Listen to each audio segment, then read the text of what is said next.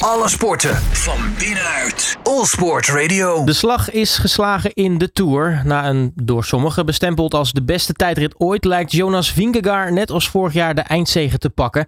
Uiteraard moet hij nog wel in Parijs over de streep komen... maar Tadej Pogacar staat drie etappes voor het eind op ruim 7,5 minuut. Voor de défilé-rit naar Parijs wachten er nog een echte aanvallersetappe... en nog een bergetappe in de Vogezen. Ik ga erover praten met wielerjournalist Raymond Kerkhoffs van Wielerflits. Raymond, hele goedemiddag. Goedemiddag. Um, allereerst, hoe is het daar in, uh, in Frankrijk?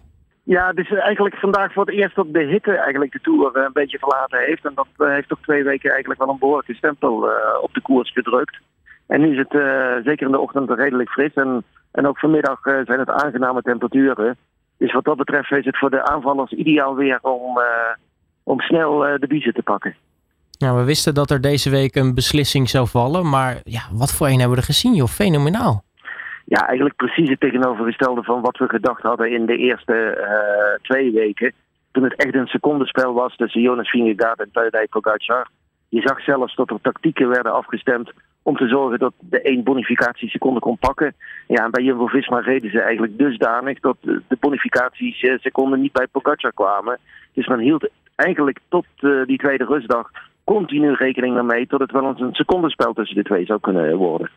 Nou, als we het hebben over die uh, tijdrit, neem ons eens even mee terug. Hoe heb jij hem beleefd?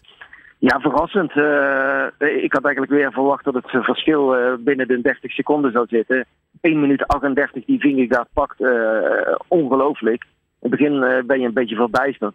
Op het moment dat je die tijdrit gaat analyseren, ja, dan zie je toch vooral dat Jumbo-Visma in professionaliteit, in de voorbereiding, stappen verder is geweest dan de UAE Emirates van Tadej Pogacar dat er toch eigenlijk op alle details goed is gewerkt. Uh, terwijl eigenlijk, als, een, als je mijn mening vraagt, uh, de begeleiding van uh, toch een soort amateurisme heeft getoond. de wissel met de tijdritfiets, wat totaal verkeerd uitpakte. als je de tijdritfiets van de UAE reeds bekijkt, die is ook nog veel te zwaar. daar had ook veel beter aan gewerkt kunnen, kunnen worden. Ja, en ook bochtentechniek, noem maar op. Als je, bij Jumbo-Visma hebben ze bijvoorbeeld uh, ontdekt samen met Bert Blokker, hoogleraar dynamica op de TU in uh, Eindhoven, dat wanneer je uh, op, de, op de ploegleidersauto veel fietsen hebt staan, dat het ook voor een soort luchtstroom zorgt die een voordeel van de wielrenner is. En zij hadden dan bijvoorbeeld tien fietsen op die ploegleiderswagen staan, terwijl UAE Emirates er maar twee had staan. Ja, het zijn allemaal van die kleine details, maar ja, die maken wel het grote verschil in deze Tour. Nou, heel veel mensen noemden dit de perfecte tijdrit. In hoeverre ben je het daarmee eens? Daar kan ik me wel in vinden, want we, we zeiden destijds al, en dan praat ik over 2020, toen uh, Primoz Roglic in de gele trui reed en Tadej Pogacar op uh, La Planche de Belleville op de voorlaatste dag ook een fenomenale tijdrit had en alsnog de gele trui uh, afpakte voor Roglic. Toen noemden we dat eigenlijk een van de beste tijdritten ooit. Nou, als je de, de analyse maakt, dan was dit wat Vingegaard vandaag heeft uitgehaald nog vele malen beter. Of deze week heeft uitgehaald. Ja, het momentum uh, leek voor de rustdag aan de hand van Pogacar. Maar heeft Vingegaard zich gewoon stiekem verstopt? Of, of, of? Nee, ik denk wel ook dat het een combinatie is. Uh, als je bij Pogacar gaat kijken, die aanloop na deze Tour, uh, die was niet goed. Een polsbreuk in Luik-Bastenaken-Luik. Waardoor hij toch zo'n vijf weken eigenlijk verloren heeft van de, de ideale trainingswijze. Dan zei iedereen van ja, maar hij kan dus alleen maar groeien met de competitie die hij heeft in de Tour. Maar je kunt het ook precies andersom uitleggen. Was zijn basis wel goed genoeg om drie weken op het hoogste niveau uh, te presteren? Ja, en dat als je nu bijvoorbeeld met Mauro Gianetti, de teammanager van de ploeg van Pogacar spreekt, die wijst daar ook op. En ik denk inderdaad dat die polsbreuk uh, uh, toch Pogacar echt negatief in de kaart heeft gespeeld. En daarbij moet ik toch ook de conclusie trekken. Jumbo-Visma heeft met Vingegaard het hele seizoen gewerkt om in de Tour op het hoogste niveau te staan. Heeft bijvoorbeeld drie hoogtestages uh, ingelast, terwijl Pogacar er maar één heeft gehad. Ja, Pogacar zien we ook in de voorjaarsklassiekers. Demareerde op de Poggio in Milaan Sanremo. Wist uh, de Ronde van Vlaanderen op de Oude Quaremont te winnen. Demareerde op de Keutenberg na de overwinning in de Amstel Gold Race. Won op de muur van Hoei de Waalse Pijl. Het zijn allemaal schitterende overwinningen. Maar je moet je afvragen, als je de Tour wil winnen, moet je dan niet nog nadrukkelijker werken naar die juli maand? Ja, het is precies welke keuze je maakt. Persoonlijk denk ik, ik hou er ook van om de Pogacar in de voorjaarsklassiekers zo goed te zien. Maar ik kan me ook wel heel goed voorstellen dat hij op een bepaald moment weer helemaal zijn aandacht op de Tour gaat richten. De etappe naar Courchevel was een dag na de tijdrit. Dat leek toch wel een beetje de beslissing. Hè? Pogacar viel helaas vroeg in de etappe. Is die val de nekslag geweest? Als de etappe misschien anders, anders verlopen? Je hebt toch een beetje het gevoel dat misschien die val Pogacar in ieder geval de kans opnam om nog te, te counteren. Nee, dat geloof ik niet. We wisten dat dit eigenlijk de zwaarste etappe van de Tour was. Die was eigenlijk door Jumbo-Visma van tevoren aangestipt met nummer 1 als de rit waar ze Pogacar in moeilijkheden konden brengen. Meer dan 5000 hoogtemeters die dag. En we met name de Col de la Loze, het hoogste fietspad van Europa wordt dat ook wel genoemd, naar een hoogte van 2304 meter. Ja, dat is echt een hele zware call met, met stijgingspercentages van boven de 20% op bepaalde momenten. Ja, daar hebben ze hem gewoon gesloopt. En als je terugkijkt, dit is gewoon twee weken lang heeft Jumbo-Visma alleen maar met de hele ploeg sloopwerk gedaan om uh, Pogacar aan het einde van het Latijn te krijgen. Ja, en hij vond dan eigenlijk op de Col de la Loze ook zijn waterloo, zoals Jumbo-Visma dat van tevoren ook had gehoopt. Ja, en dan zie je dus inderdaad dat, uh, dat, dat, dat Pogacar wel uh, in ieder geval goed in die Tour mee kon doen, maar dat drie weken met het voorbereiding die hij had, dat het toch eigenlijk te veel was. Ja, ik denk dat we die conclusie wel kunnen trekken, ja. Nou, we zijn er natuurlijk nog niet, Raymond. We hebben nog drie etappes te gaan vandaag. En dat lijkt me toch echt een dag voor de aanvallers. Een dag voor Mathieu van der Poel, zeggen wij Nederlanders dan. Hè? Ja, ja eigenlijk heel veel mensen hoor je de naam van Van der Poel zeggen ik vind dat hij redelijk lekker door deze tour komt. Uh, in de bergritten niet forceren, maar ja, wel eigenlijk in het eerste gedeelte van het peloton steeds aankomen.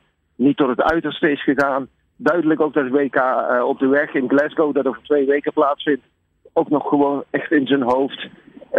ja, dit is een rit die, die hij heeft aangekruist. Dus we kunnen zeker verwachten dat hij in de aanval zal gaan. En dan zijn we benieuwd. We hadden met Wout van Aert iemand die bepaalde van als hij mee zat, dan was het de juiste ontsnapping kijken of uh, Mathieu van der Poel dat vandaag ook lukt. En dan hebben we natuurlijk zaterdag uh, nog een, een bergrit in de, in de Vogese. De, korte rit, is dat gewoon een, ja, nu het eigenlijk nergens meer echt om gaat, qua, qua geel althans. Uh, ja, de bergprijs is nog wel spannend, maar gaat daar nog iets gebeuren, denk je? Of, of, of gaat het peloton zich rustig houden? Nee, maar het verschil is, is, is, is 7 minuten 35 tussen Vingegaard en Pogacar, ja, dat, dat is onoverbrugbaar. Zeker als je weet hoe sterk die ploeg van Jumbo-Visma is. En die, die kunnen gewoon een bepaald strak tempo rijden. Ja, als je al heel vroeg zou gaan aanvallen uh, en de Tour op zijn kop zou willen zetten... ja, dan zou er misschien een mogelijkheid zijn. Uh, maar ja, het is niet realistisch dat je dat gaat volhouden zoals Pogacar. Dat, dat, dat gaat gewoon normaal gesproken niet lukken. Dus ik denk niet dat daar nog een kans in zit dat, uh, dat Vingegaard in problemen gaat komen. En daarvoor is hij ook veel te goed geweest de afgelopen weken. Dus uh, nee, wat dat betreft niet. Wel een hele spectaculaire rit, een zware rit nog. En ik denk dat we daar wel naar kunnen uitkijken. En dan tot slot op de zondag nog de, de befaamde rit naar Parijs. de sprinters-etappe natuurlijk, de laatste. Daar gaat het om. Wie gaat er winnen daar op de Champs-Élysées? Ik, ja, ik, zeg, ik zeg Philips. Het wordt altijd het genoemd, hè? Ja, ja, het is altijd een rustige rit. Hè? De mensen zijn vieren. Vaak zie je de, de gele truiploeg. Uh, die zie je champagne drinken op de fiets.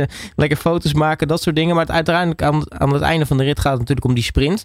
Um, ja, met, met sowieso, als je kijkt naar deze Tour, Philipsen toch veruit favoriet. Ja, de, normaal gesproken moet dit uh, weer een nieuwe kans voor Philipsen zijn. Hij won vorig jaar ook al de rit op de Champs-Élysées. Dus uh, hij is de torenhoge favoriet. Maar ja, als je naar de weersvoorspellingen kijkt, er wordt regen verwacht in Parijs. Ja, en dan is het op die kasseitjes op de Champs-Élysées, kan het toch best wel nog wel uh, gevaarlijk zijn. En misschien tot dat weer in het voordeel spreekt van Mathieu van der Poel.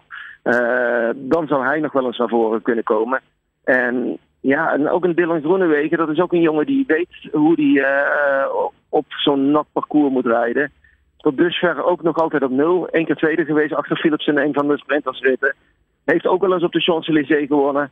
Dus laten we toch nog een beetje hoop hebben tot we in Parijs ook nog een Nederlandse zege kunnen begroeten. Ja, dat zou, dat zou mooi zijn. Uh, na Wout Poels natuurlijk zou dat dan de tweede Nederlandse uh, etappenwinnaar zijn. Maar zoals je zegt, hè, Dylan Groenewegen denk ik ook echt wel gebrand om in ieder geval die laatste zegen nog, nog te pakken. Want tot nu toe, ja, telkens net niet. Nee, nee. ik stond gisteren ook bij de bus van Jaiko, de ploeg van Dylan Groenewegen. En ja, het was gisteren absoluut een grote kans uh, om uh, in de massasprint weer kort te eindigen. dat gebeurde niet omdat de vier vluchters wegbleven met Pascal Enkel dan op een knappe tweede plek. Groenewegen die dook in de bus. Was echt zwaar teleurgesteld en wilde later ook niet meer uit de bus komen om commentaar op die rit te geven. Ja, dat, dat hij echt gebrand is om nog te presteren, dat werd daar wel heel duidelijk. We gaan het uh, meemaken. Nog uh, drie dagen lang feest in uh, de Tour. Ehm, ja, Raymond Kerkhoffs van Wielerflits, mag ik je hartelijk danken voor je tijd. En geniet er nog even van de laatste paar dagen. Merci beaucoup. Alle sporten van binnenuit. All Sport Radio.